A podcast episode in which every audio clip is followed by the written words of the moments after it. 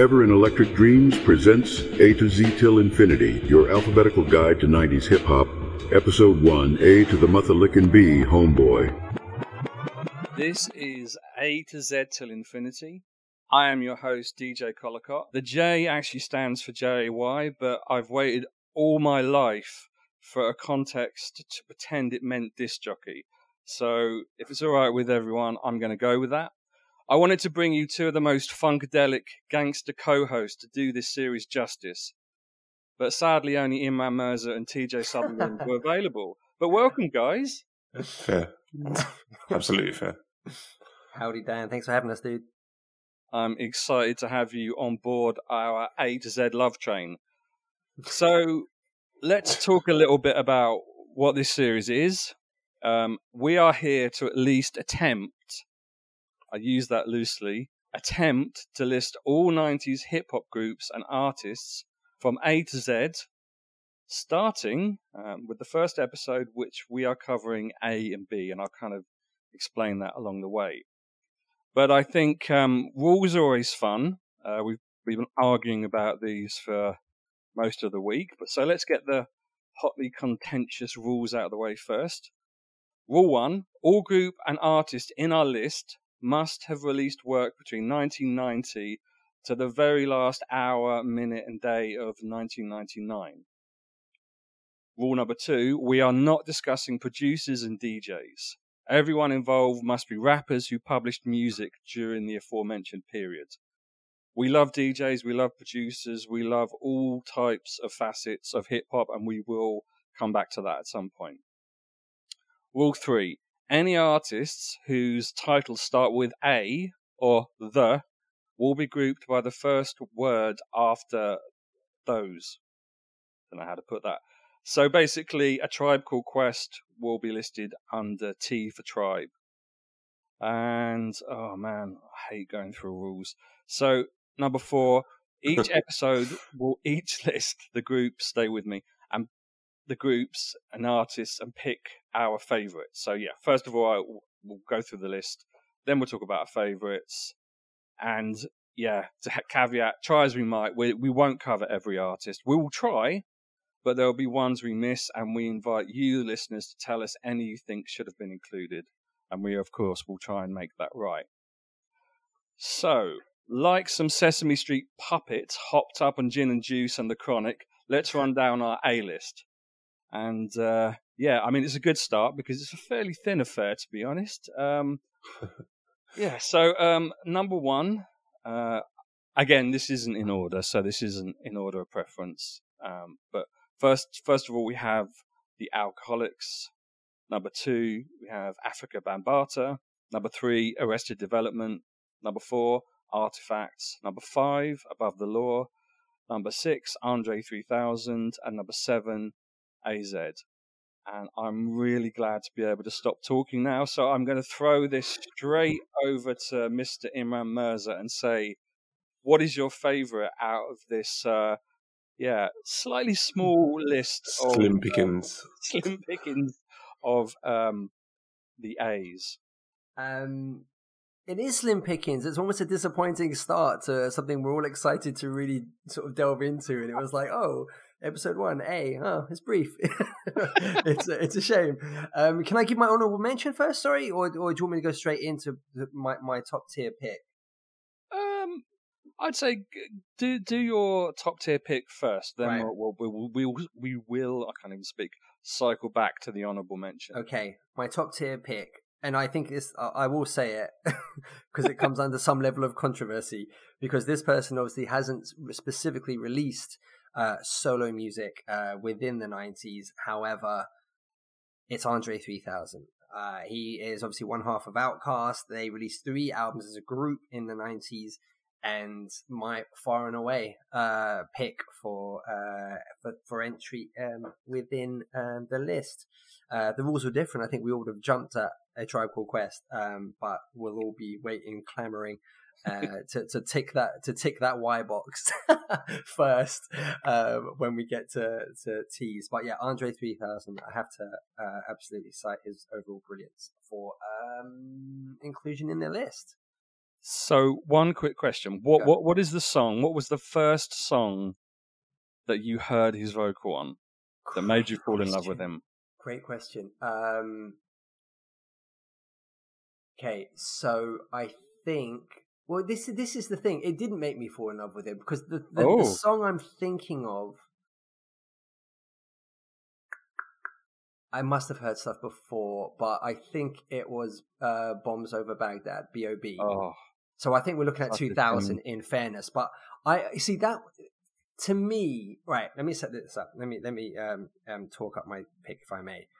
Um as much as we love 90s hip hop, I think the one thing that I think contemporary hip hop has over the 90s is its kind of fluidity.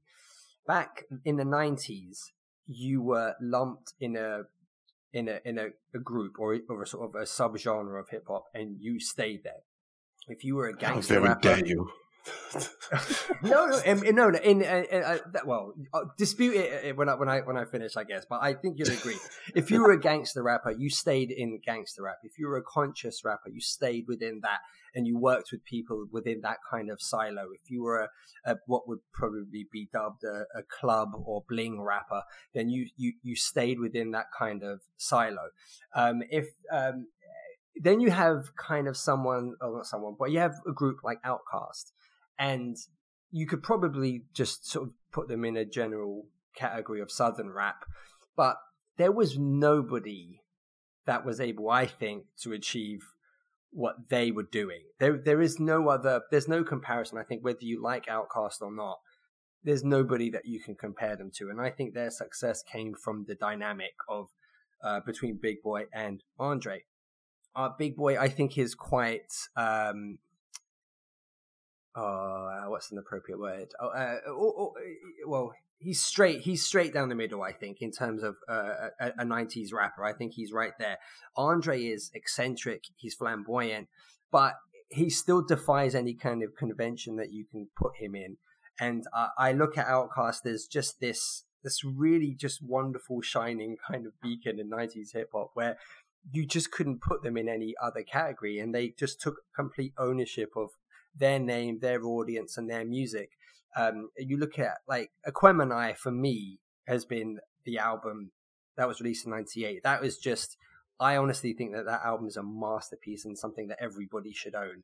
And if you know that um, album, you know you've got such a wide variety of of songs from again just the, the brilliant name of SpottieOttieDopaliscious, which is was one of my favorite uh, hip hop songs of all time. You've got Liberation with Erykah Badu.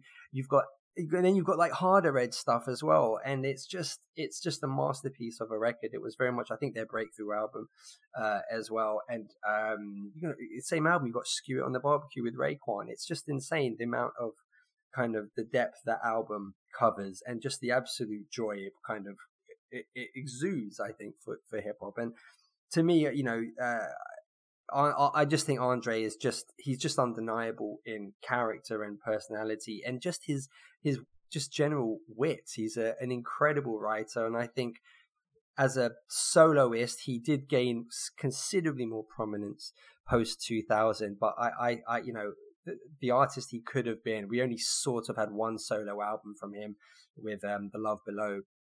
But, uh, you know, if, had he wanted to pursue and really establish himself as arguably the greatest, I think I think he could have done it if he just took the time and just released a series of records. But um, I think, you know, uh, taking Tribe out the equation, then absolutely Andre 3000 is my my um, shining light, I think, for um, 90s under A. Okay, fabulous. Um, TJ, before we move on to your pick, what are what are your feelings on Andre 3000? Yeah, I mean, truth be told, I I'm not a, an aficionado of Outkast. Imran's probably want to slap me right now, but um, at all. but That's the thing, um, nineties. I feel like we can still discover so much about nineties. You know, I don't. There's For so sure. much I don't know. So I that's the the joy of this. I'm looking forward to to really delving into other new stuff that I just haven't heard. So this is awesome. Yeah, I mean, but what I what I do know of them, I mean, you know, everything you say holds true, and I think, especially the point about um, Andre 3000's flamboyancy, eccentricness, like he really um, epitomized something different in the world of hip hop in the genre. Um, and yeah, it just like you say, you didn't really fall into any sort of standardized category of. I'm kind of mad that you're so spot on about that. Actually, um, it didn't really fall into any sort of standardized category of of hip hop. They just kind of made created their own space and absolutely owned it. Um, and yeah, um, you know, kind of revolutionized uh, certain sounds and and um, performances they put on and the albums that they did. Um, so yeah, no, it's a it's a solid choice. Andre 3000 was originally called Black Wolf before he changed it to Dre and then later Andre 3000. Big Boi was Black Dog. Despite constant speculation, there was never 299 different versions of him before he reached 3000. The titular Ms. Jackson in Outkast's most famous hit is reportedly Erykah Badu's mother, Colleen Maria Wright, who he is addressing as Ms. Jackson following the couple's breakup. I guess I'm sorry Ms. Wright didn't have the same ring to it. I mean, I just wanted to add that I love the fact, kind of at least partially, at a time where hip hop was dominated by a fair bit of machismo and violence and kind of chest beating and and beefs and rivalry and West Coast. Isn't like ninety nine percent of hip hop, basically? exactly. Since the dawn of time. And then you've got Andre three thousand, who kind of uh, dressed up like a slightly foppish, uh, but he's the, antith- he's the antithesis of um, yeah, yeah, absolute antithesis of classic hip hop, and like you say, the machismo and the bravado and all that kind of stuff. I, I, I think we've probably referenced this before, but the the Key and Peele episode yeah. where he goes to the coffee shop and I, I can't remember what he orders, but he just orders the most outlandishly outrageous, um, flamboyant coffee um, oh god, I wish I, I could actually. No one's going to remember what that drink was. That was a like it. It doesn't exist. It's a very long, long. One bizarre. time only. I think he wanted it served in a vase as well. Yes, so, like, in a vase. A great and, skit. And it was green as well. Yes. But do you, do you think it'd be nice, actually, Imma, having having you on this with your expertise on on both um, him and Big Boi. What has kind of happened to them since? Are, did, are they still friends? Do they have beef? Are they? Do you think they'll ever record again together, or is it kind of just that that whole period has ended forever? Well, I, I, don't. I don't really know. I mean, they've always professed that there's never been a fallout, um, and you know, I think they did Speakerboxxx and The Love Below, which is genius. They, I mean, they their first foray into kind of solo work was basically to do each of them did a solo album and released it as a combined project. So there's no level of competition. And that was just genius. And both of them are amazing, really great, great albums. Um, and I think they did uh, they did a movie together, Idlewild, a couple years yeah, after. I think that was like yeah. 2006, I think. Um, and, yeah. and then everybody was very excited because they did the soundtrack but they're only on like two or three songs together. So right. even the songs that they did are separate. Um, and so Idlewild was technically the last Outkast album. I think it was like 2006. So they've not they they've toured since then. And Big Boi has had a really great career. He's released so many great albums consistently uh, as well, and he's stayed within that kind of Outkast um, kind of unit of uh, Organized Noize and um, uh, CeeLo Green and Sleepy Brown and stuff like that. He stayed within the whole kind of Outkast contingent and Dungeon Family. Um, but Andre just dips in and out of music. He focused on films and I don't know. I think he did make some public comments about just his heart wasn't in mu- making music anymore. So he's got a long list of features and productions for people, but I, you know, he never really just seem to have the passion for it anymore. I, I don't think that there's a fallout. I would hope we'll get an album at some point, but so much time has passed. You know, um, yeah, it's it's a shame, but uh, it, it was just when they got Mega as well. Really, that Speakerboxxx, The Love Below, which had Hey Ya, and um, Big Bois, uh, The Way You Move, which which did really great things for him. But I mean, a, a proper follow up album would have just been massive. But um, yeah, it's a shame it didn't happen. I don't know if it ever will. Wow. Okay, that's uh, that's pretty sad, but that is a um, pretty awesome pick. Uh, I, despite the fact that we we are going to be talking about Outkast in another episode, I'm happy to have allowed this. Thank you. I'm very grateful, appreciative. king. Thank you. The king of the rules. Um, so, so TJ, um, I'm quite I'm quite shocked by the, how enthusiastic you are about your choice. Well, um, I'm going to flip the script on uh, on your podcast. Um, no, I so I had a bit of a tough time with this one, um, and because as you know, you read off all the different uh, A's, and um, quite frankly, it was Sim and you know, Imran Roy taking Andre 3000. My knowledge of, like I say, of Outkast isn't that great anyway. Um, you know, Alkaholiks, I know of their tracks and, um, uh, but I'm not an expert on their, on their stuff. Afrika Bambaataa, absolute legend. But then I got to Arrested Development and actually I kind of thought, do you know what? I'm going to talk about my hatred is probably a strong word, but it's somewhere within the same region of dislike, very much uh, meh feeling about Arrested Development, and it's it's. I guess as well, maybe it's because at that point I was very much into, you know, West Coast hip hop, gangster rap, and uh, not necessarily into the out and out violence machismo of it, but just I just like that flow and I just like that style and you know it's just what I was into. And Arrested Development to me felt very much like the Lighthouse family of rap.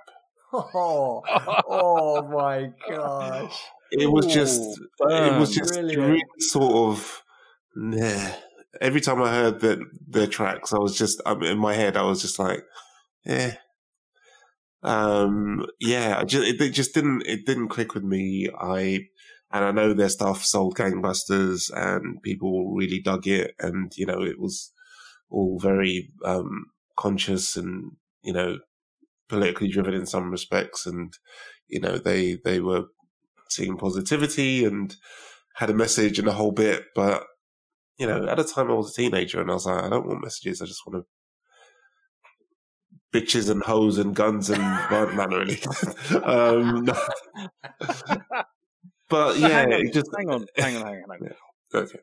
Can you name what is No. the track? come on, you must be able to like a track Okay, that, that kind of got under your skin a bit. it's everyday people. Oh yeah, Every, everyday people just it just it's it just sounds like someone's whining at you when they're singing the ah, every time. it's just ah it just yeah no just, just arrest them and just take them away please I yeah not a fan not a fan at all just Um, I- I sorry wanted Arrested to- development fans I wanted Yeah. to add something a little bit in their favor. Like I, uh, we'll, we'll come to you, man, obviously on this as well. But uh, for some kind of balance, I hope. But basically, I remember Tennessee came out. I think that was. yeah I, I think it's the first I heard. It might not be the first release, but definitely the first track I heard on MTV. And I was like, you know what?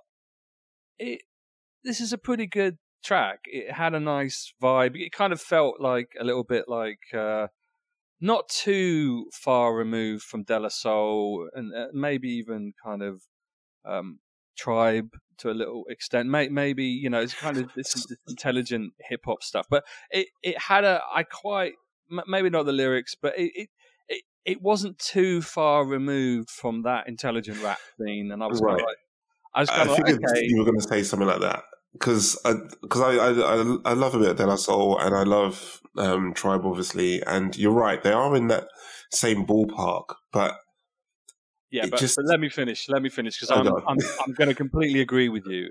Um, it it went from that to everyday people and Mr. Wendell and and those oh, tracks both, those tracks both made me want to kill myself. Um, Mr. because Wendell. I- because of I- course- you know, I actually forgot about that until you just mentioned it. it, it's so bad, and It's, it, uh, it annoyed me because it took the one track that I really did like. It took it out of rotation, and for some reason, those two tracks got played the over that- and yeah. over. Yeah, They're the ones that blew up.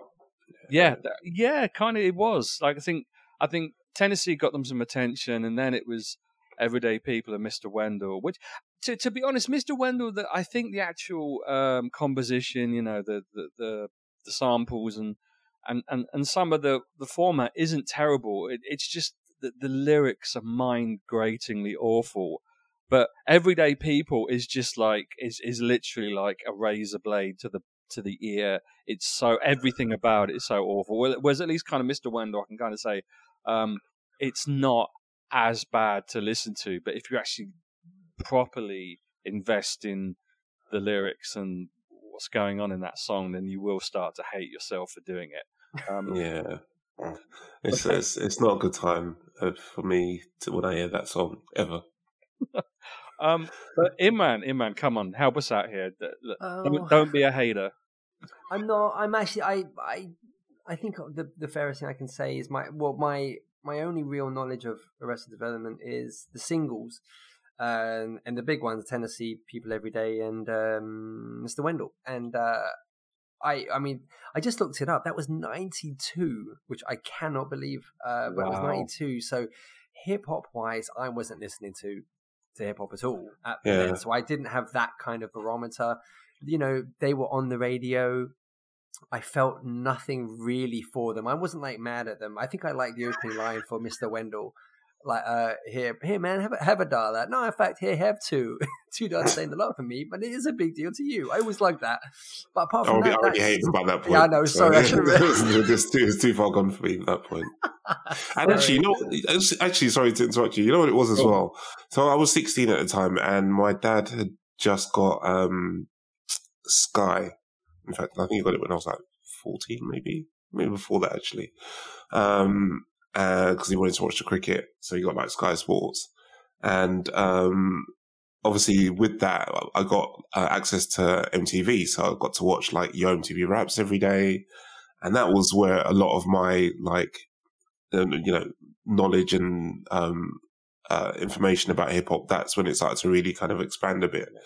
Right. And this, I, I swear, for like six nine months, this song was all over MTV. Like every other show it was on, um, uh, Mr. Wendell and People Every Day, and it was just like it was just constant. And maybe that was what put me off it a bit as well. Mm. Um, Over overexposure. Yeah. overexposure, but then also because I because I knew um, De La Soul and, and Tribe at the time as well, and Tribe were doing like what's the scenario and all that kind of stuff, and uh, like hearing this, it was just like, oh, you just you just not. I see what you're trying to do, but you're just not. Like, just no, just ugh.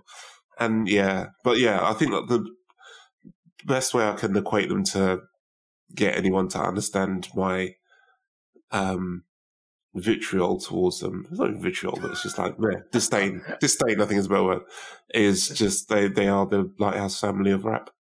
um, I I love I love the fact if you look on their website, th- this made me cringe. It says Grammy winning group Arrested Development making life music. Oh, doesn't doesn't make it. easy, does it? There, there's No. one lyric in one of the songs, and it, it's not the, the, the main the, the kind of main lead rapper in the group singing it. It's one of the the, the, the ladies in the group, and this isn't me, you know, um, spec- you know, specifically picking uh, out on any one person. It was just the lyric, which was Kind of sounds something like a about. one person, by the way. Oh. If it sounds bad, but uh, it was just the lyric that she was made to sing uh, under duress, probably at gunpoint, about playing playing Wow. a game of horseshoe. A game of horseshoe. Do you remember? It just it's one of those things that sticks in your mind, like like the red Why? hot chili, like the red hot chili peppers and their fucking heavy glow, which they can just shove that right up their asses. Um, but yeah, it was just like we played a game of horseshoe, game of horseshoe, and it's just like no, no, please. And please. now Dan What hates song is that? horseshoes forever. Oh. What song is that? That Um, doesn't ring any bells. I need I need to look at it's Oh, it's okay. either Wendell. Uh, hang on, again. No, no, no. Honestly, I, I thought I thought it was. I thought you knew. That's it. No, I think it might be Wendell. No, I think no, I think because I do. I'm sure I remember that Oh line. no, it's actually in Tennessee. Tennessee, the one the one song damn. I actually like. That's Oh, that's that's really bad. I've just destroyed my. Also, Gone.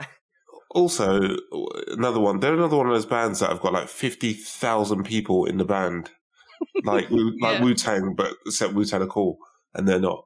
Um, there, there's like just uh, I had a look on uh, Wikipedia, and there's like four current members, but then like in the past members section, it, it just it's just a line and lines and lines of people. It's like, why are there so many people in your band? Just But Chill. the key is, uh, TJ, they're all everyday people that are in that group. so therefore, the They- criteria was pretty Mm. wide. I nearly said something very bad there, which I won't. So I will hold my tongue. Come on, And, guys. uh, we are we are everyday people as well. Let's all say it together, guys. Come Yeah. on. We are are every I swear to Christ, I will fucking I'll lose put my shit. headset down. okay. Very angrily, I will mute my microphone. Arrested Development were the first ever rap group to have an elder known as Baba Oje, who brought wisdom to the youthful energy of the group. They were also the second ever hip hop group to tour with a live band and to have both female and male members. Not forgetting their continuing message of hope, change, and celebration of life. So no matter what TJ thinks, these guys really are great.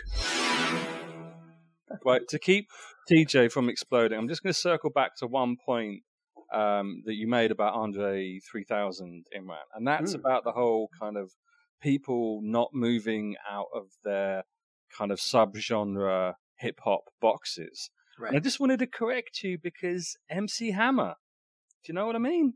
What I'm saying there? MC Hammer went from being a fun pop, Hold you up, know, dance Hold hip hop guy to a gangster rapper. hold up, hold up, hold up, hold up. no, no, no, no, no, no, no, no, no, no. We're It- not it doing happened, that. TJ. It happened. Well, no, no, no, no, no, no. There was an attempt by Hammer to move from Well. pop, pop hip hop to gangster rap, but no, it wasn't a thing. I have Oh, every and- one oh, of his gangster rap albums, and they're Oh, so and you know, good. Do you know how he uh, made that attempt to switch from pop hip hop to uh, to gangster rap? he wore a all. bandana. Well, that, and he also went from calling himself MC Hammer to just Hammer. Nice. and rather than please hammer don't hurt them it was oh no hammer you probably will hurt them oh no hammer Sounds about right. oh no i think you did hurt them oh Hammer, please don't shoot them. Uh, Yeah. no. Remember this, Teague, So when we get to the letter M and Dan enthusiastically picks MC Hammer as his. You better be picking MC list. Hammer. I'm gonna be pissed off if you don't pick MC Hammer now. You just you picked him right up there. oh I want to see him under M and H.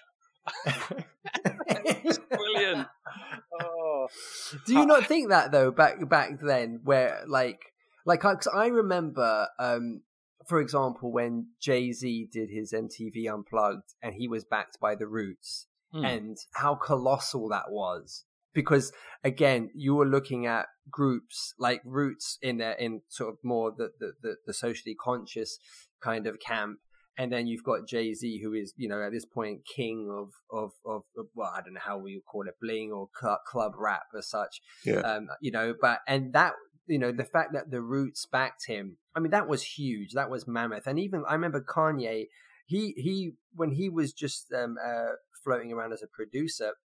He broke through massively through uh, Jay Z again through the Blueprint. He he produced almost nearly half of the album, and which was steeped in soul samples and everything. But while he was doing that, he had a uh, he had struck up a, a, a friendship with Mos Def and Kweli. So he was again this guy who's producing for these two very different camps. And then when College Dropout, his first album came out, I just remember looking at the, the featuring list, you know, the track list, thinking, I just can't think of an album that I've ever seen which on the same record has guests from Mos Def, Common, Jay Z, Lu- uh, Ludacris, uh, Freeway, and uh, and uh, Talib Kweli, and it was and Mos Def, and it was like I I've just never seen an album that's pulled in these these these names, very big names from but very different camps. And and I always gave Kanye a lot of credit for his kind of ability to have done that.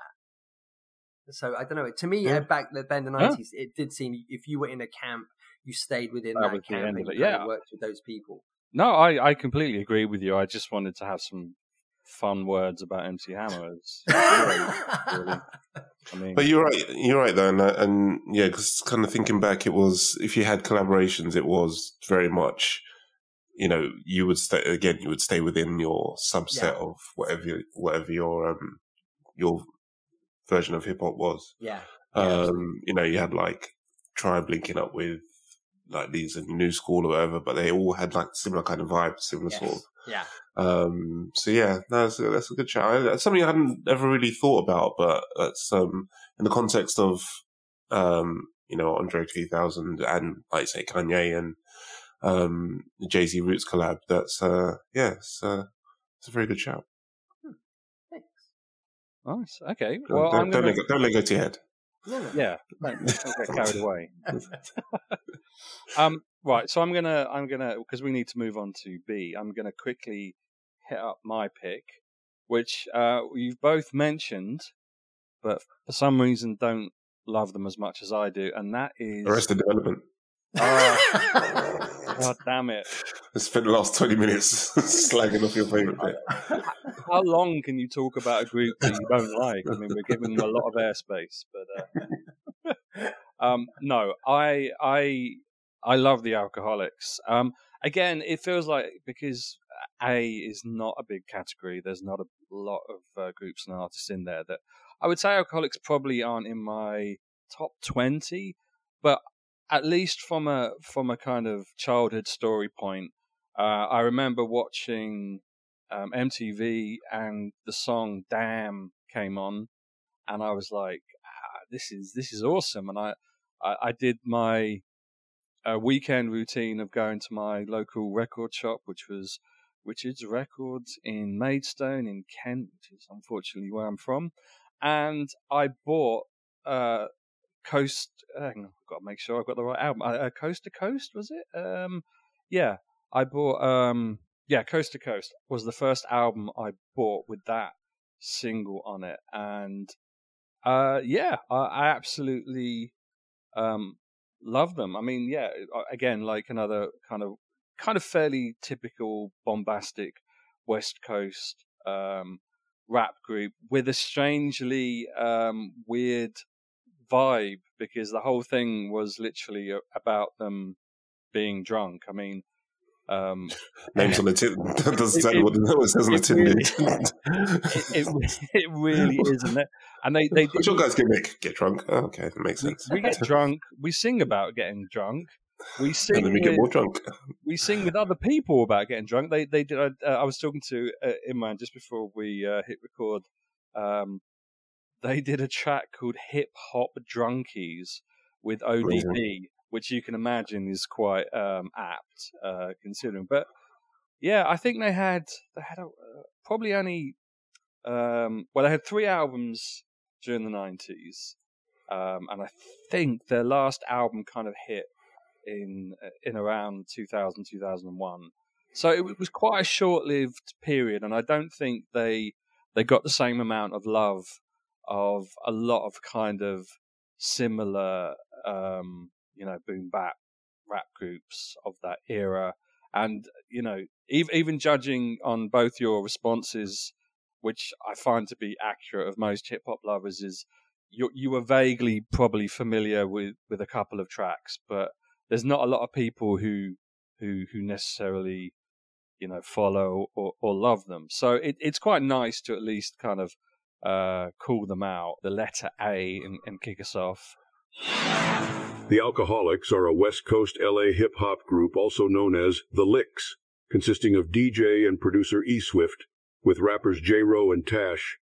To quote their mentor King T, who told Hip Hop DX, We wasn't really with the going out, beating up motherfuckers. We partied. We liked fucking with girls and all that type of shit. What do we do? We get drunk, fucked up, so we came up with the name The Alkaholiks. Oh, yes. Those guys really knew how to party.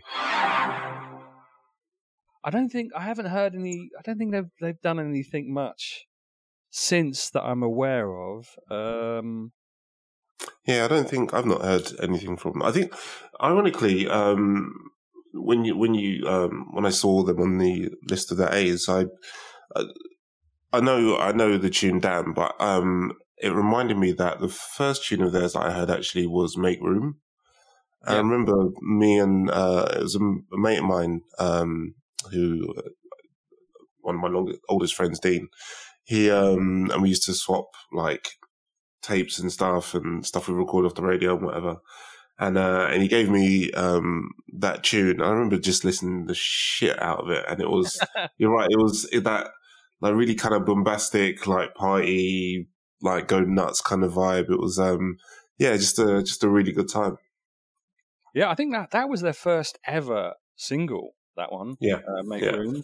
Um, yeah, no, I mean they they they generally, as I said, that that kind of aesthetic. It was similar in a in a, in a sense that they were a bit like Outkast, but with a, a much um, smaller ceiling for quality. Let's let's just be fair. We don't. I'm, I do not want a direct com- comparison with Outkast because Imran will gat me later if I, I if I continue with that. But no, um, definitely not on a on a quality scale. But they they at least the whole, as you said, TJ, that the whole party and drinking vibe was quite unique. You know, I feel like you had intelligent rappers being kind of slightly political, slightly kind of teaching people not to kill each other with guns and form, you know, form the the stereotypes.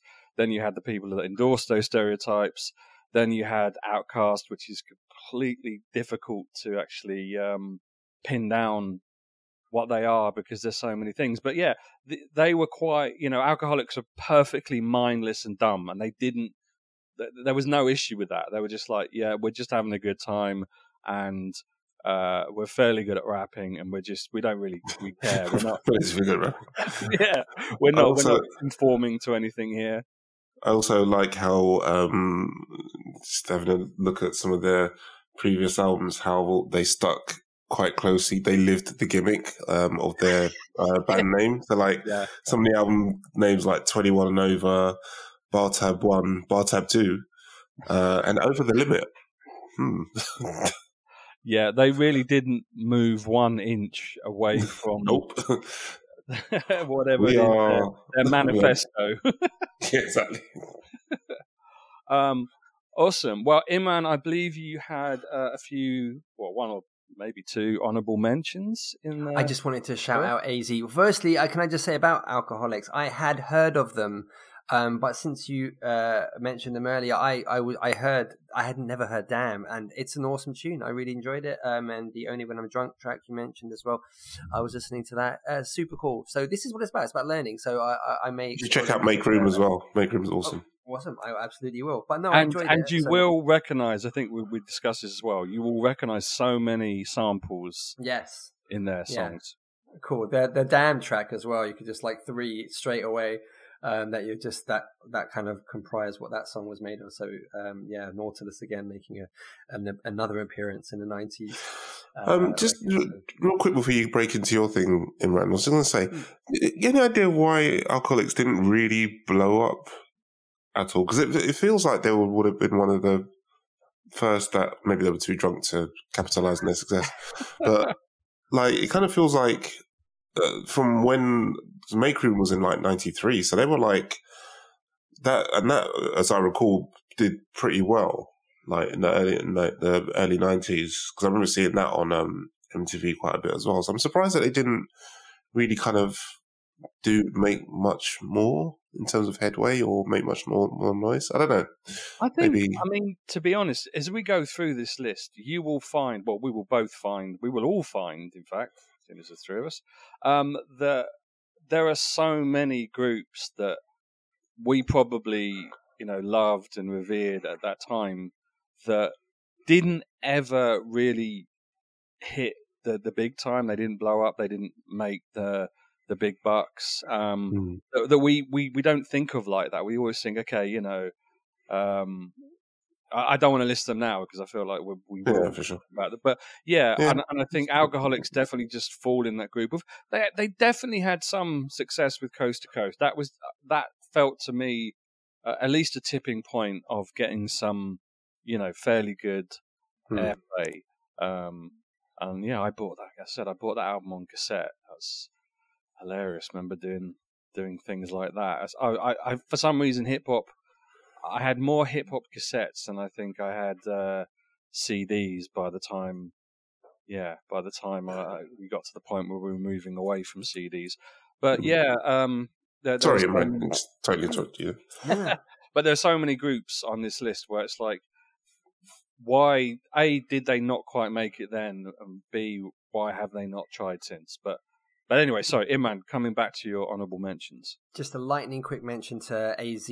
Um, obviously, I, I- didn't have a whole lot of his stuff. I had a couple of his singles, a couple of uh, like features uh, that he did for records. But um, I always I always quite liked him. Um, and uh, like he was in the firm with Nas and Foxy Brown, which for whatever Oh, reason yeah. didn't seem. Yeah, he was. And for some That reason, firm that's- album was dope, actually. No, it was, wasn't it? But I was just saying to. Dan earlier, I don't know why it was deemed a failure. I guess it, well, I guess it didn't make its money, etc. But I don't Also, know. it, it would have come at a time when you know there was a lot of noise out there as well. I mean, all the people that were on it, like Nas, Foxy Brown, like they were doing, they were doing well, but there was so much stuff out there, and there were a lot of there were a lot of similar sort of collab albums or people getting together and doing stuff. So it probably just got lost in the noise, to be honest. But it was a, Yeah, it was a great so. album.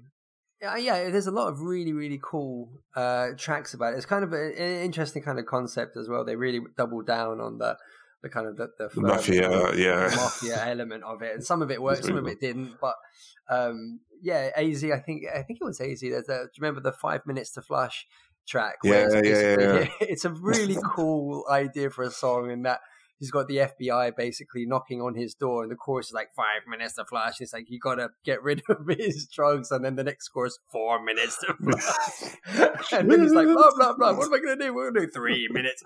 Um, so yeah, there's a lot of cool songs on it. I mean, it was helmed by Dr. Dre and uh, Poke and Tone from Trackmasters. Again, I mean, it was I think it was quite a devastating hit for Dr. Dre because I think it was one of his first um, uh, post death row re- projects, and obviously he at that point needed a win, and uh, this was not deemed one for whatever reason. But AZ, I always thought Was had some Nori really in there? material.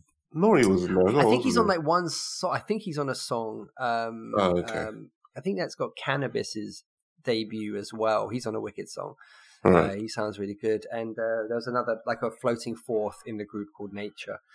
Um, Okay. And uh, yeah, there's it's a good cast list on amongst it. But yeah, AZ I always thought was was pretty cool. nice. Okay, awesome. Well, A, the letter A wasn't as painful as I thought it was going to be. Um, but I'm not going to lie, it, it was still slightly disappointing in terms of uh, uh, how many groups and artists we, we were able to come up with. Um, I'm just glad I got the uh, whole Arrested, Arrested Development thing off my chest. I've been holding on to that for years. yeah, we, we kind of managed to change the format uh, within 10 minutes of the first uh, episode. But yeah, let, us uh, power through with our Glocks loaded and our burner phones on standby to the letter B. And um, Wow. I- I'm just going to that one. to. I'm just gonna uh, just list uh, the the artists and groups we came up with uh, fairly quickly. So uh, we picked Beastie Boys, Beatnuts, Black Sheep, Body Count, Blackalicious, Bone Thugs and Harmony. Yeah, thanks for that, Iman. no, that's not true. Boo-Yaa Tribe, That wasn't mine. um, Brand Nubian. So I said this is a better list than uh, our first attempt. Uh, Black Rob, Busta Rhymes, and I can't even pronounce this. Bahamadia That's exactly right. Oh, I believe excellent. anyway. Yeah. and Big Boi, Big Daddy Kane. You think actually there was probably more more um, artists with the with Big in the title, but well, I suppose it maybe I nearly put Biggie Smalls and I went, no, wait, that's not his actual proper. Well, Hmm. it's, no, it's one of his pseudonyms. Fair play. Um, Biz Markie, Black Thought, Black Moon, Black Star, Black Eyed Peas, and Boogie Down Productions. So a much better list for us to choose from. So I'm going straight to you, TJ. Definitely some big headliners in there. You know, Beastie Boys, uh, Big Daddy Kane for me as well. But I think you know uh, when I looked across the board, it was just like for me, it has to be Busta. Um, you know, the guy is such a unique talent in the hip hop world. Um, no one sounds like him. No one has his flow. Like, and he's had, you know, since some, from the first time I heard uh, Busta was, he was still in Leaders of the New School. Um, and that was back in uh, early, um, me think. Future Out of the Past was 90, 91, I think. Um, and you know, Dinco and uh, Charlie Brown, two excellent rappers, but he just stood head and shoulders in every rap that they all did together, um, above, uh, ahead of them. And the first track I actually had was um, Case of the PTA. And so. So uh, and the first two verses, Dinco and Charlie Brown, they kill it, and then Busta comes in, and you're just like, "What the? F- who? What?" it literally just blows your face off. Um, and yeah, and you know, the guy's just he was always too big for that group, uh, and that's no, I don't think there's any shade on Dinco and Charlie Brown. I, I feel like Busta's personality and his his talent um, just lend itself to being uh, a big time solo artist. Um, and yeah, and then '96 um, he went solo and um, did the coming, and that was just a phenomenal album. Um, he had this whole like um, millennium extension of the world vibe going on with the like his first three albums, I think. Yeah. It's all a bit, it's all a bit weird, but um, but even even still, they were just like incredible albums. I mean, uh, the guy's had such a career. I'm not, I'm not even, I'm not going to try and go through all of the different collaborations and other bits and bobs he's done. Um, just yeah, just a, an exceptional talent, and I yeah, just uh, he was clearly going to be my favorite in that list. Um, and yeah, I mean, I don't know what was the last thing that he did. Was um, about five years ago, I think. Is it now? We've not heard anything. Oh, maybe he did something sort of 20, 2019, I think it was. He did like another extinction of the world type album thing, which was again a bit weird. But yeah, some of his earlier stuff was just incredible. And even now, like I've heard him on, he done a couple of uh, the BET awards, like the ciphers. Like he did an incredible one. I think it was 2014, which I, I'll I go back and like listen to. It's on like YouTube, and I'll go back and listen to now, and it's just absolute fire. And he just destroys everyone else in the cipher. And yeah, he's just just absolute legend. So so yeah, I'll stop gushing about him now and let Imran say his piece on. Uh, Okay. Can I just interject before we Yeah. come to Imran? Um, the last thing he actually did, um, not uh, not the only thing he did, but the, the last thing he did, at least on TV, I have to point this out because it's brilliant.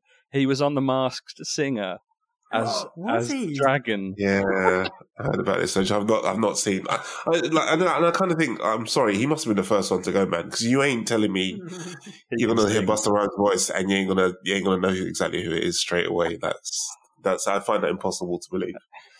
Um, Yeah, he did. But he, did he did get eliminated in the first episode. But anyway, there moving on to Imran.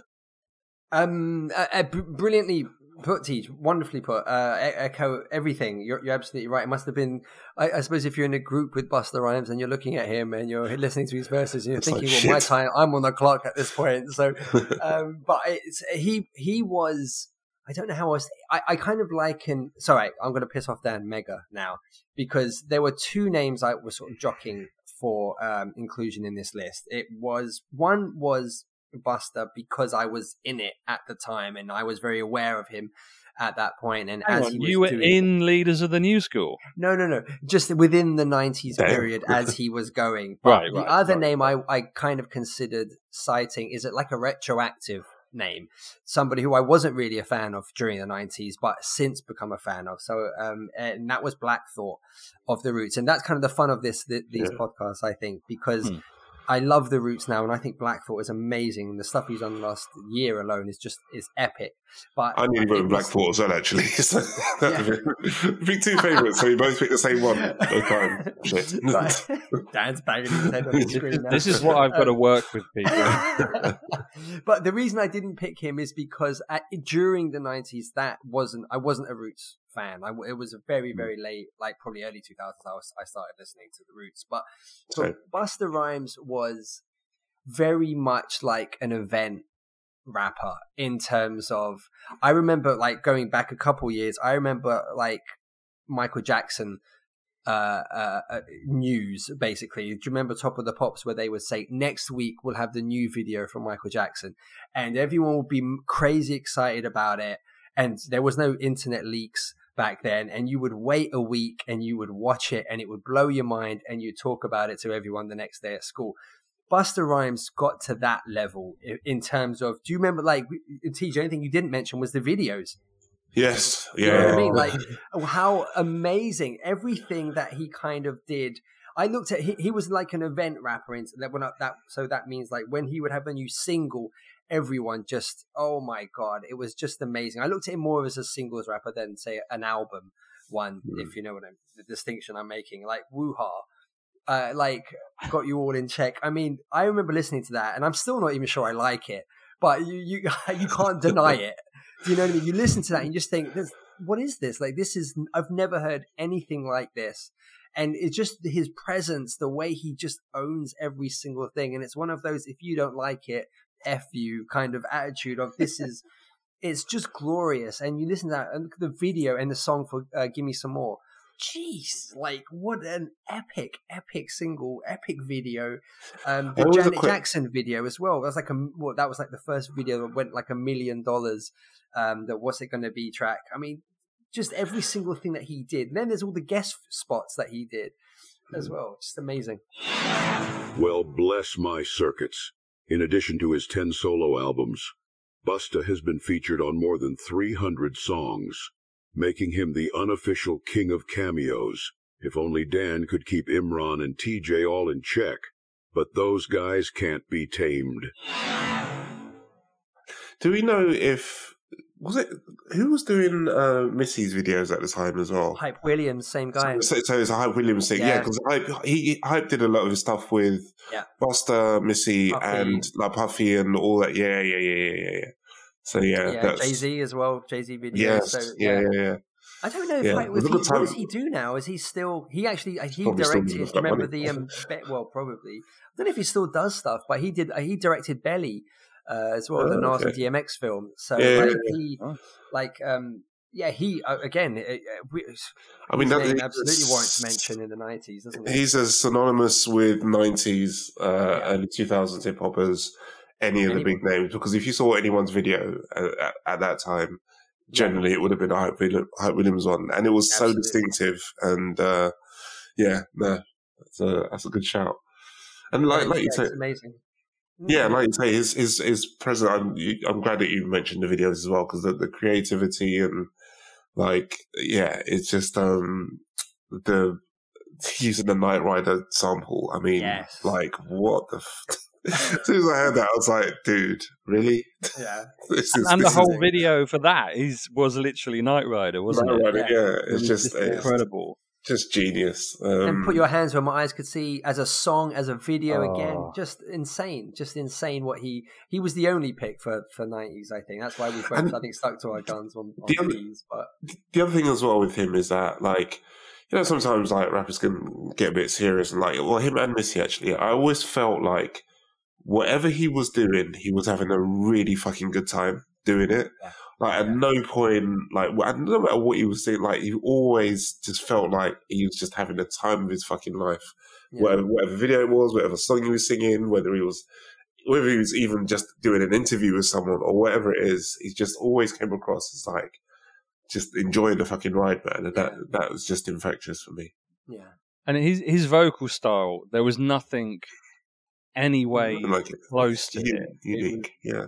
It, it was he was just incredible. I, I remember when um, Woo Hah got you all in check came on, and I was just transfixed. I think I bought the album the next day, and it was only when he because he was promoting that, and it was only when he then um, was appearing on Yo MTV Raps and basically almost hosting his own legacy, and he started playing uh, lots of different, always lots of Tribe songs because he was always popping up on Tribe songs and especially remixes of Tribe songs. Um, but yeah, that was when he played um, Case of the PTA, and I was like, wow, okay, this is. It, it, it felt like a whirlwind of like uh, just just a, f- a few days of discovering this guy and then getting into his music. But the the energy, you know, we, we've I think Yeah. the energy that he brought to those those videos, and he's he's actually touring at the moment. He's been um, yeah, he's been I think touring America. He's been been in the UK. Um, so you know, there, he he's still pretty active. So I'm hoping he he might do some more stuff because I, I feel like yeah, he he's still you know he hasn't um, what's the word? He hasn't slowed down. He hasn't aged badly. He's still got talent. I mean, I heard Ice Cube is doing a new album as well. So it feels like there's a lot of kind of small retro. Um, what's the word? Um, uh, like a phoenix from the flame rising from the ashes. There's a lot of stuff that Comeback Kings. coming back. Yeah.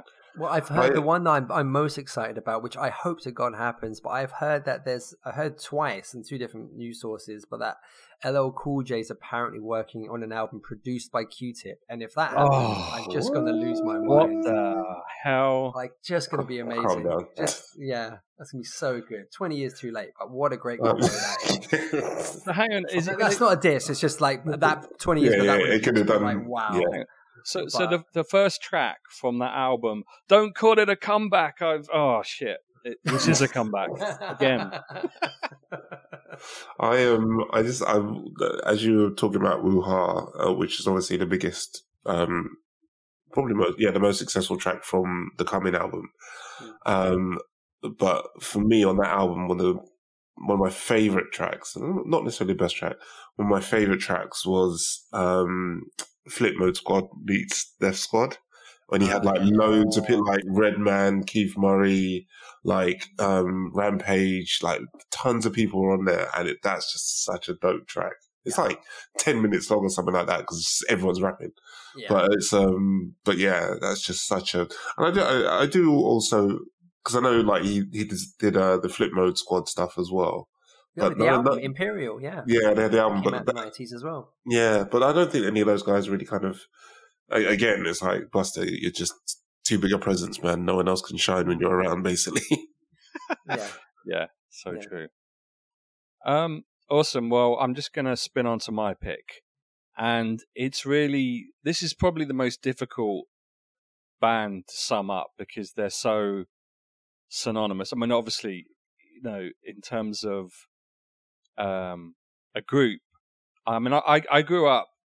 I think maybe I'm maybe only me here, but when I when I was um got into hip hop and I, I loved hip hop, there was kind of a realization that I, I'm just going to say I'm probably going to get uh, killed and cancelled, but I kind of felt like white people can't rap when I when I first started getting into hip hop there just wasn't really any any good white rappers. You know, my my frame Man, of reference Vanilla Ice, all right? was, Just, it was Snow and Vanilla Ice, it's and Vanilla Ice. That's what, what more do you want?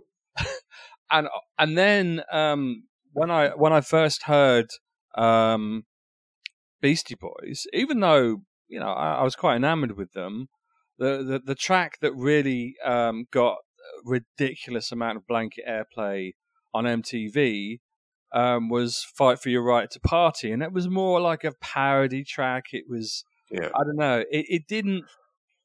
You know, it was something you kind of Had the, It- it- had the rocky element to it as well, didn't it? So it, it did. It was it Yeah. was great. It was great for something like you know at a school disco when that came on. It was uh, you know a bit fun, and also got to shout out to House of Pain and and um, Mm. jump around. But you know, these tracks didn't feel as grounded and serious, and they they were never t at first. I didn't kind of they didn't pull me into the hip hop vibe, and then then I think um, before I'd, I'd really started to go into their back catalogue and you know um, and and go you know into the into the stuff that uh, you know like, like License to Ill, like Paul's Boutique, the the classic stuff, which now I look look at and I'm like, oh, this is just some of my favorite ever hip hop. I mean, Beastie Boys are easily in my in my top five rappers groups of all time. Mm. But it was it was actually ill communication that I kind of that that was where I jumped on board the train when they when they did sabotage. Um, that the video for sabotage was just absolutely genius. yeah, insane. Um, and obviously, I think there was um, Sure Shot as well. There was Root Down. It was just one of the most perfect albums, and it, it just was at the at the point I think I was at my most in love with hip hop as a genre, and I was just like, you know, this is this is incredible. This is this is in you know I'm in my sort of mid teens by this point, and, and discovering that, and then being able to sort of have this incredible journey of, of going back and and uh, and going through all their their their legacy. Um, now, again, I wasn't. I don't know. I didn't really like. I didn't like uh, Hello Nasty or To the Five Boroughs as much. I, I think I've learned to appreciate them more, but they kind of went into a more sort of disco dance, big beat aesthetic, which was kind of big at that time. Um, so yeah, it kind of dropped off a little bit. Um, but then obviously, you know, Hot Sauce Committee Part Two, you know, was was pretty pretty damn good. But again, it was uh, sort of a, a fitting but very you know sad end to Adam's life, and and you know the fact we've we've lost, you know, we've lost one of the pillars of of hip hop. Uh, yeah, it's, it's it's very sad, but um, yeah, I I kind of felt like there, there's nothing close to these guys. The, the style, their, their their vocal style is so contrasting as well. It's like they've literally got three different levels, and you put that together, and I I don't. There aren't many groups that have that. I feel like you've got you've usually got. Um, I mean, Wu Tang, you've got a lot of different competing styles that that are just brilliant, but but because you kind of the, the focal point is literally just three guys who who are equally positioned on every track, pretty much. Um, yeah, I just I, I don't know. I I feel like you know e- e- even now, um, I just love everything they do, and they you know did rather God, it's obviously because they've kind of disbanded now. Um, but yeah, they were always you know popping up on Pharcyde albums and and other different collaborations. They they also did a lot of guitar music and sort of you know they toured where they where they literally just did mainly kind of guitar based instrumental stuff. So they were really talented guys. Um, and you know, just like Busta Rhymes, I think the, the thing that was most iconic throughout the '90s and noughties, you know, they they've they kind of went on for they had a fairly good run. Really, was was their videos. I mean, e- even if you don't like tracks like Intergalactic, um, you know, watching that now, looking at the choreography of it, uh, you know, there's they're just incredible. And obviously, Sabotage is one of the what probably in my book one of the the best tracks and best song, uh, sorry, best song videos ever. Um, but yeah, I feel like I could go, I could go on for hours, so I'm going to stop. And uh, yeah, uh, go go to you, here, man. What what are your feelings on Beastie Boys? Yeah, this is um I've always held them in very high regard. I, they're a, it's one of those amazing, you know, things that for such an established act, I know very little, and I, I've never listened to a Beastie Boy album, uh, Beastie Boys album, and I think it's one of those names in the back of my head. I'm always like, I've got to make time. I've got to sort of. I've always been quite eager to. Um, I you know I knew the singles as you say.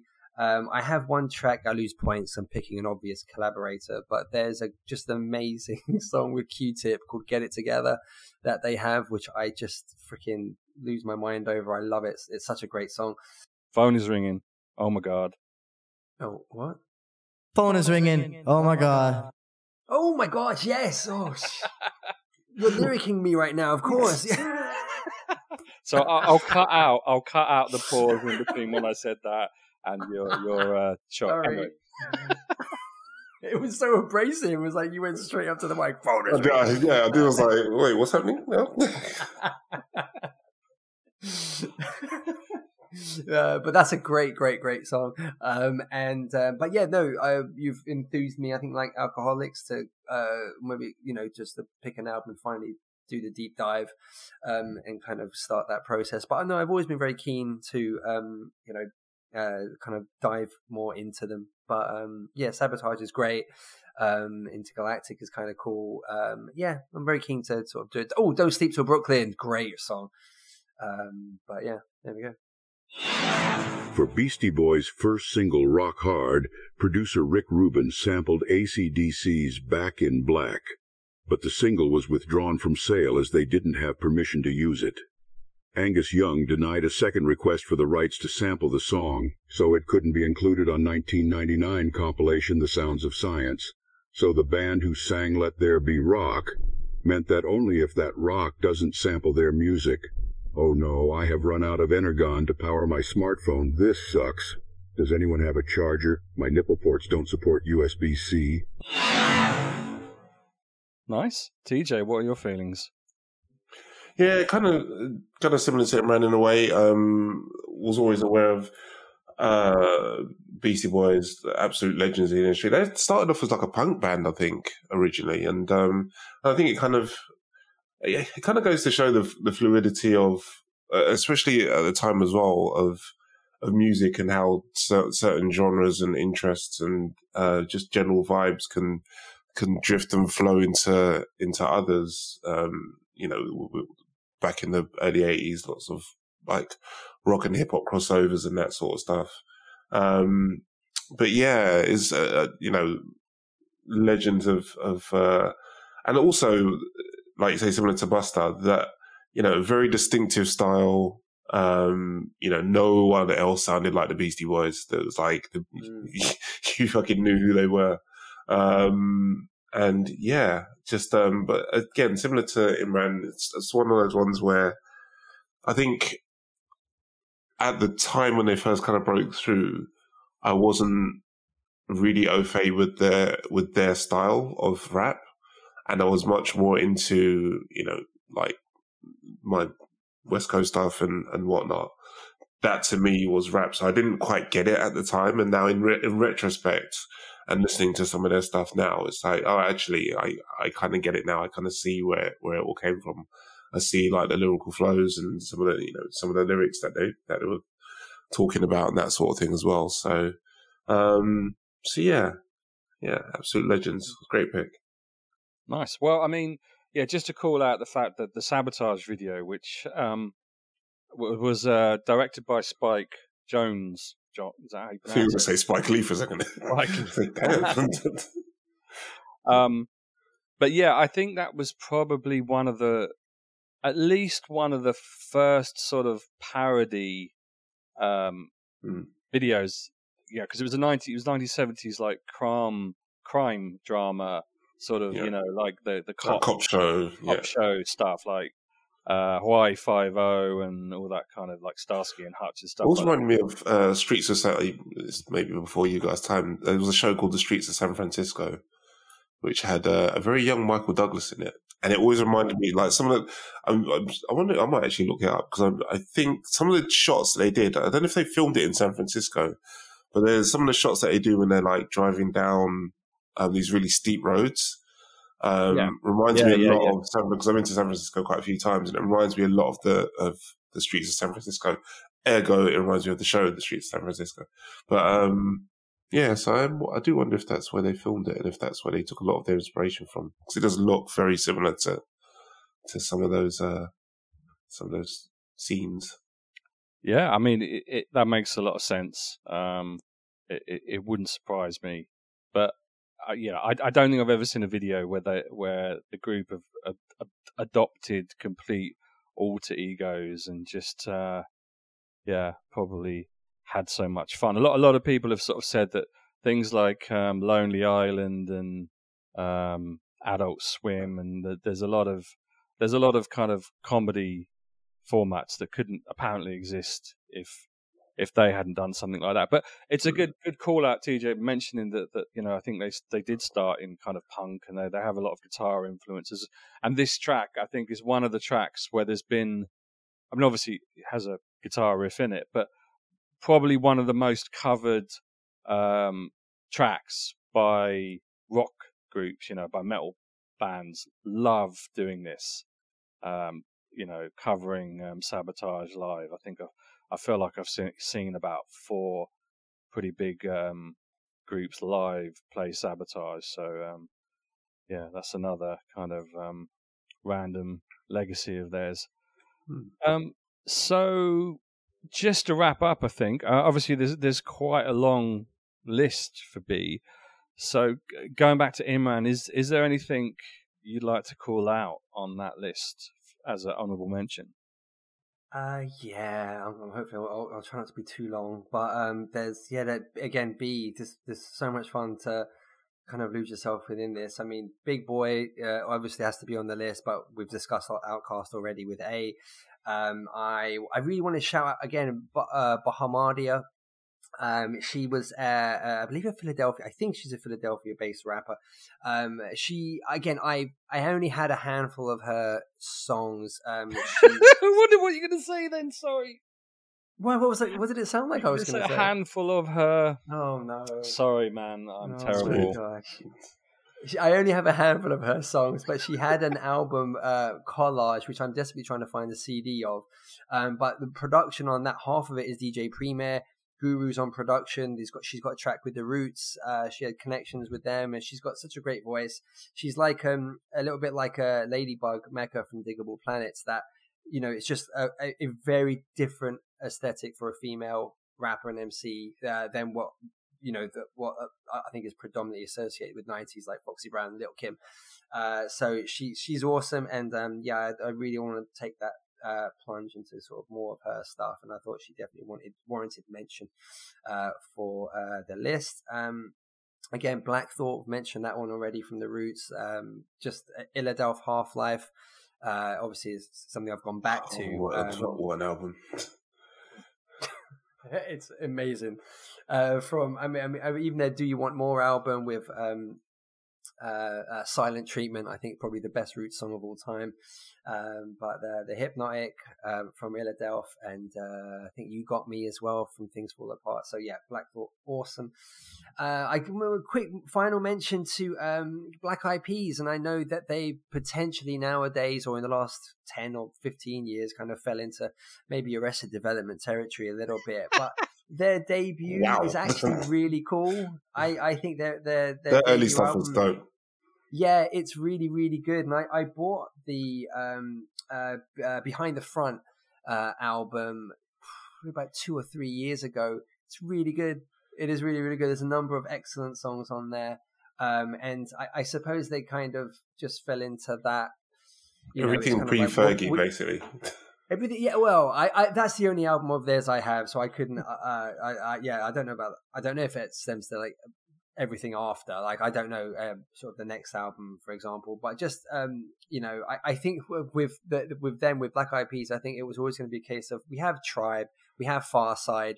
Do we need another? You know, it's kind of Yeah. like are they just they're like a bootleg of a bootleg? Wow.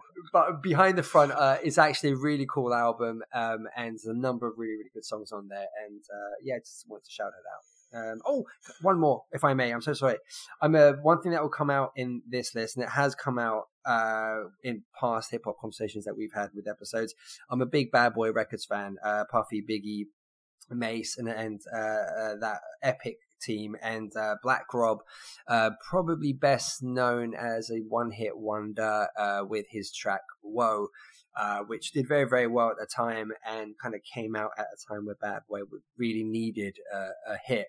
Um, but his album "Life Story," personally, one of my favorite hip hop albums of all time, certainly top ten. Um, and uh, yeah, he's had a real troubled like past in life. He's since passed away, but um, yeah, I think Life Story, and he had a number of guest features sort of leading up to the release of the album. It's a fantastic album, um, and uh, yeah, definitely want to shout out Black Rob. Sorry, that went long, but there you go. No, no, all good. Um, TeeJ, what are your honourable mentions? Damn, we got any time left. Um, I'm checking. well, look, um, one more, one more. No, I'm kidding. you, um, someone's got to talk about Bone Thugs and Harmony, so it might as well be you. right off of that shit. Um, absolutely not. Um, no, I think uh, uh, just a couple from me. I think. Um, uh, I mean, Black Thought. Uh, his um, freestyle rap on, and it, it blew up all over Funk YouTube. Flex. Oh my Funk God. Flex. Jesus Christ, that is just some of the greatest. That's one of the greatest rapping performances yeah. I think I've ever seen. Um, yeah. He rhymed my Sharia more with Sharia law. Uh, it's I, like the best line ever. It's like the, I've listened to that so just, many times, and it's not. It's, and it's not even just like it's not even just the the words that he says that are which are exquisite, but from a technical aspect, I know I've I've watched a few videos of, of other rappers talking about that uh, performance, and uh, from a technical aspect of um, his flow, his control, his breathing, his, like everything that he does to just to keep the flow going for as long as he does throughout that entire um, that entire uh, sequence is just just phenomenal. Uh, just uh, yeah. Um, so and yeah, everything else the. I mean, you know, the roots are just great anyway. So kind of goes without saying. Um, who else? Big Daddy Kane, uh, absolute legend. Um, it's been around since the eighties actually. Um, Long Live the Kane came out eighty nine, I think, eighty eight, I think, or something like that. Um, but yeah, um, absolute legend of of the industry. Um, some of his earlier stuff is just so so dope. Um, who else? Black Moon, I think. Black Moon are a bit of a weird one. They, they, not not a lot of people know about uh, Black Moon, but I, I vividly remember their first album, Enta da Stage. Um, I remember listening to that a lot um, when I was kind of in my early days of kind of really getting into hip hop and kind of exploring things that were a little bit outside of the mainstream. And um, I, re- I remember seeing the video for Who Got the Props on Yo MTV Raps and kind of dug into them a little bit further. I didn't really follow the, the follow uh, any of their stuff after that though. Um, but yeah, really great album. Uh, definitely one worth having to listen to.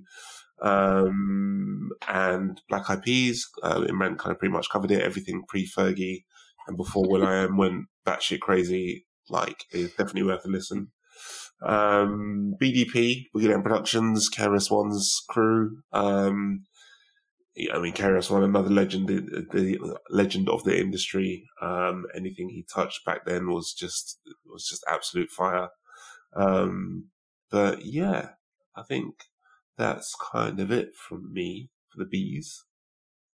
Sweet. Um, well, I just want to quickly call out uh, Blackalicious because I think even though um, I really kind of got into them in uh, early 2000s, early noughties, as it's probably called, uh, with Blazing Arrow.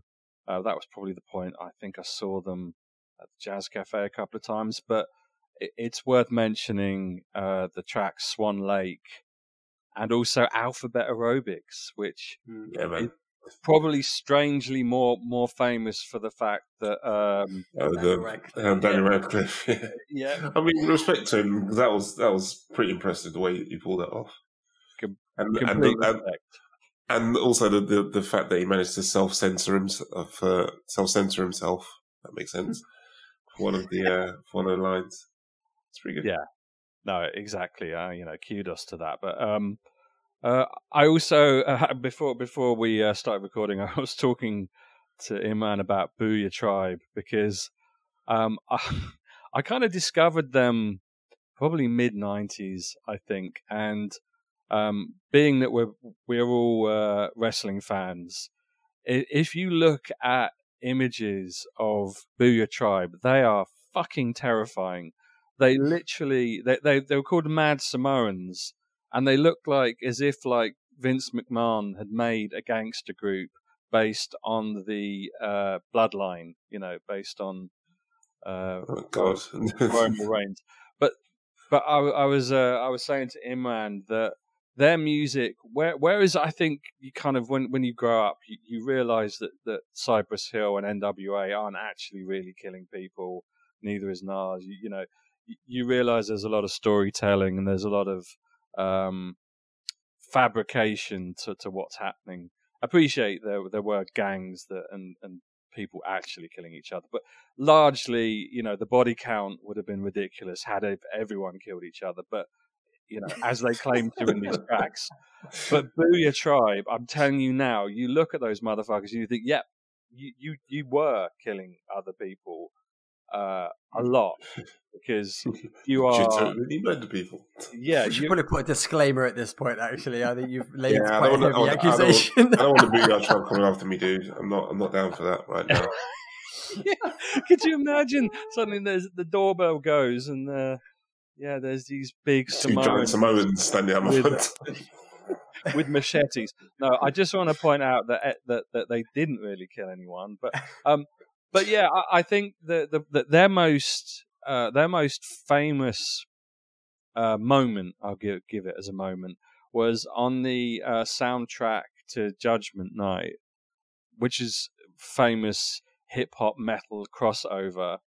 Uh, that they they did the song and uh, you know, fittingly enough, another body murdered, which um, I think they did with was it was it Faith No More? Yeah, I think it was Faith No More, and Oh. um, and uh, Boo-Yaa Tribe. Yeah, it, it's it's a f- absolute brilliant song, and it just um, yeah, it just it just fits. So yeah, I, I urge anyone to check that out. Boo-Yaa Tribe hail from Carson, California, featuring American Samoa Devoux brothers Paul, Ted, Donald, Roscoe, Danny, David, and Vincent. Yes, they look like huge, scary gangsters, but their blend of funk and metal influences, plus a live band on tour, make them more than just something that should have featured in WWE. They never killed anyone, honest. I'd like to add I never actually killed Megatrance or Shockwave, even though those motherfuckers deserved it. I have been Optimus Grime. Thank you for your time. Till all are one and all that heroic robot shit. but yeah, just finally, obviously, body count, body motherfucking count. You know, yeah, Ice T, and um, obviously, just purely for the track, uh, the choice is yours. Uh, you got to shout out to Black Sheep. But yeah, I don't think. I mean, to be fair, apart from Black Eyed Peas, who I well, at least yeah, I I get their earlier stuff was good, but I despise them. I think everyone on this list is um is Now, see, yeah. I, I- I think I think you got it wrong. I think you actually despise Fergie, but despise Black Eyed Peas by association. I think that's the No. problem. Well, I, I I can't stand every time I see um what what's the guy who's always on TV? will.i.am. Oh, I just fuck I mean, off. yeah. I mean, I think Fergie ruined him. I think it's just, I, you know, I don't. I wouldn't have blamed Fergie though. Surely it was a I decision know. I'm just, I by just think Will. that I think. Uh, to be a, to turn into a, a knob, knob jockey. Well, I mean, if you had um if you had spent all this time sleeping with Prince Andrew, wouldn't you go off your nut? oh, We are talking about that Wow. Fergie, aren't we? You know, Princess of course, of course. Fergie. I haven't got that. I Jesus really hope I haven't got that. I really hope I haven't got that wrong. Um, but yeah, will.i.am. I just he's he's not a person. He's he's a brand. He's a he's a look. He's a he's a just a, a thing. There's nothing to him. It just I hate him. I hate every minute of seeing him on TV because I just don't. I'm just like what what what what are you anymore? You're just nothing. You're just Oh a my gosh. vacuous. Uh, no, I'm, I'm slightly over exaggerating for wow. effect. No, I'm, I'm Really joking. wanna- you Will are. I am. I love Really you, wrap man. this one up. It's, it's, it's only a joke. It's just, it's just jokes. And um, yeah, look, if you want to hang out with the Royals, it's all good. Um, but brand Who's going to kill Dan first? The Black Eyed Peas or Boo-Yaa Tribe? You want to hope that will.i.am. really- You want to hope that will.i.am doesn't know the Boo-Yaa tribe. That's what I'm saying. I mean, we're, we're literally we're on a podcast where a few days ago we found out they finally um, captured uh, the killer of Tupac Shakur. So I feel like people Yeah, killing, wild. yeah, like people in those fraternities or circles killing other people doesn't seem to get uh, locked down on pretty quickly. So yeah, I'm living a charmed life. So let's not let's just not offend. I love you, Boo-Yaa Tribe. I love you, will.i.am. I do love Boo-Yaa Tribe. Fair enough. I've got about four of their albums, so at least uh, Oh, wow, awesome. you know I've given them some money. But um, yeah, will.i.am. You know, you're one of the inspirations on The Voice. Um, so yeah, uh, but yeah, calling out Brand Nubian again. Um, they're they're another nearly group for me, and I was talking about that. I feel like they they've got a lot of good albums material. They've they've done a lot of good stuff, collaborations, but they never really um, really took their rightful place in the sun. I think. Hmm, trying to think. Oh, Biz Markie. I mean, we haven't mentioned. Yeah, there's there's some.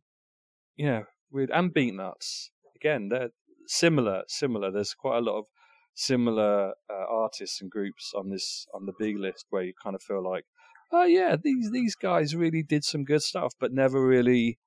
I don't know. Never really. Yeah, it's like, it's like it's like one or two tracks here, yeah, one or two tracks here, or, or maybe like a, a half an album here. But I think the the people that we've called out, like a Busta, like a Beast, Boy, they had like a you know an extended period of just being absolute fire Yeah. um, between them. Um, yeah, yeah, which reminds me, uh, Imran, I've got to give you your Bone Thugs and Harmony album back because I've had it for a while. Yes, So- uh, much appreciated. Yeah, I thank you. I thank you. You're, you're welcome.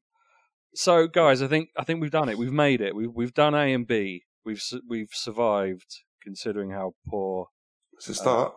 a- our A list was, Mhm. which kind of, considering it's the A list, I mean, there's a bit of an irony there. But thank you everyone to listening and bearing with us on uh, our, our first of this series.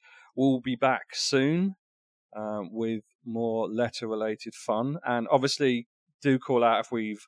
Uh, missed any big hitters or, or even kind of fringe or more interesting underground hip hop groups, stars, artists that, that you feel yeah, we should be paying some attention and love to. Thank you, Imran. Thank you, TeeJ. And uh, yeah, we'll be back again soon. Adios. Now it's time for our wrap up. Let's give it everything we've got. Ready? Bit, bit, begin. You begin. Artificial amateurs aren't at all amazing. Analytically, I assault, animate things. Broken barriers bound in by the bomb beat. Buildings are broken, basically, I'm bombarding. Casually create catastrophes, casualties, canceling cats got their canopies collapsing. Detonate a dime a dank, daily do and do. Demonstrations, Don Dada on the down low. Eating other editors with each and every energetic, epileptic episode, elevated etiquette. Furious, fat, fabulous, fantastic. Flurries of funk felt feeding the fanatics. Gift got great, global goods gone glorious. Getting godly in his game with the goriest. Hit 'em high, hella height, historical. Hey, Holocaust hands, hear 'em holler at your homeboy. Imitators idolize, I intimidate. In an instant, I'll rise in an irate state. Juiced on my jams like Jheri curls, ducking joints justly. It's just me writing my journals. Kindly am kindling all kinds of ink on. Karate Kid type Brits in my kingdom. Let me live a long life lyrically. Lessons is learn lame louses, just lose to my leverage. My mind makes marvelous moves, masses. Marvel and move, many mock what I've mastered. Nap knowing I'm nice naturally. Knack never nap, make noise nationally. Operation opposition off, not optional. Out of sight, out of mind, Why wide beaming obstacles. Perfected poem. Powerful punchlines, pummeling petty powder puffs in my prime. Quite quake quotes, keep quiet, it's quantum. Quarrel isn't got a of what do we gotta. Really raw raps, rising up rapidly, riding the rushing radioactivity. Super scientific, sound search thought. Silencing, superfly, saps out of soft. Tails ten time talented, too tough. Take that, challengers, get a tune up. Universal, unique, untouched, unadulterated, unadulterated, the raw uncut. Birth by swords, victorious, valid. Violate vines that a vein make him vanish. Well, my word, what a wise words mix. Just weeded up words, we've enough. I'm a worship. Xerox, max radiation, all accessory X, height letters, six xylophone tones. Yellowback, yak mouth, young ones, yours. Yesterday's dawns, all cells, are yawns. Zigzag zombies, zooming to the zenith. Zero and sense, all over zealous from Zealand.